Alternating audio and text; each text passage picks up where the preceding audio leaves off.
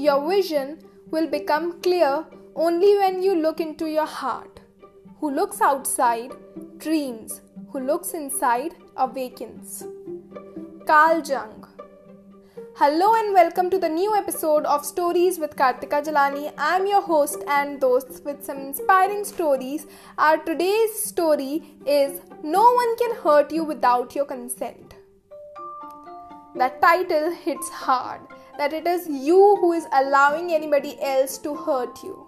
It is you who is empowering any other person, situation, or any other thing to hurt you. Let's see how our today's story defines this title up. Let's get started.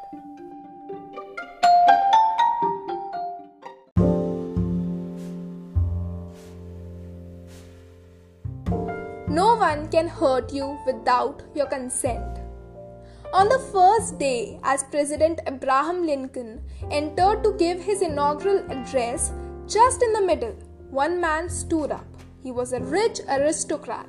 He said, Mr. Lincoln, you should not forget that your father used to make shoes for my family. And the whole Senate laughed. They thought they had made a fool of Abraham Lincoln. But Lincoln and that type of people are made of totally different metal. Lincoln looked at the men and said, Sir, I know that my father used to make shoes in your house for your family, and there will be many others here. Because the way he made shoes, nobody else can. He was a creator. His shoes were not just shoes, he poured his whole soul in it. I want to ask you have you any complaint? Because I know how to make shoes myself. If you have any complaint, I can make another pair of shoes. But as far as I know, nobody has ever complained about my father's shoes. He was a genius, a great creator, and I am proud of my father. The whole Senate was struck dumb. They could not understand what kind of a man Abraham Lincoln was. He was proud because his father did the job so well that not even a single complaint had ever been heard. Remember, no one can hurt you without your consent. It is not what happens to us that hurt us. It is our response that hurt us.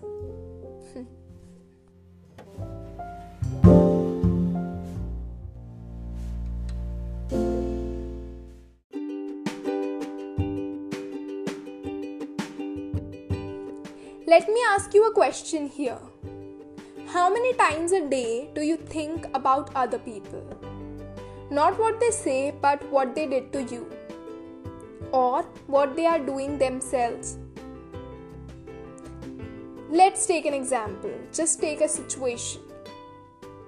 You are in office and your boss yelled at you. You were standing there mum and heard the entire thing when it wasn't even your mistake, but still you heard the whole thing. And you were the one who were mistaken in, in the eyes of your boss. This whole entire scene seems like a very fussy one, and it will repeat a hundred times over into your head. But do you know what? There's a catch and that is that it is not your boss which, who would be repeated, but it would be you on which the entire focus will be. The more irritable thing would be that you did not speak up. It was your response which will give power to that situation. If you had responded, maybe the same situation would have been repeated a hundred times over in your head, but which would bring a little joy in your heart every time it played. Just because you conquered it, you had a victory over it. So, doesn't it fit correctly that no one can hurt you without your consent? I think it is the perfect example of today's world. Abraham Lincoln was such a great personality. We always read about him a lot, and the history is a proof of what great deeds he did. but we can learn small little things from him and apply them to our daily lives so that we can have our lives to be more peaceful and satisfied and filled with a little joy maybe so if you like this today's episode of stories with kartika jalani. Don't forget to share this channel with your with your friends and family. I've just started out and i need your support and your shares. Your this meager task will go a long way for us.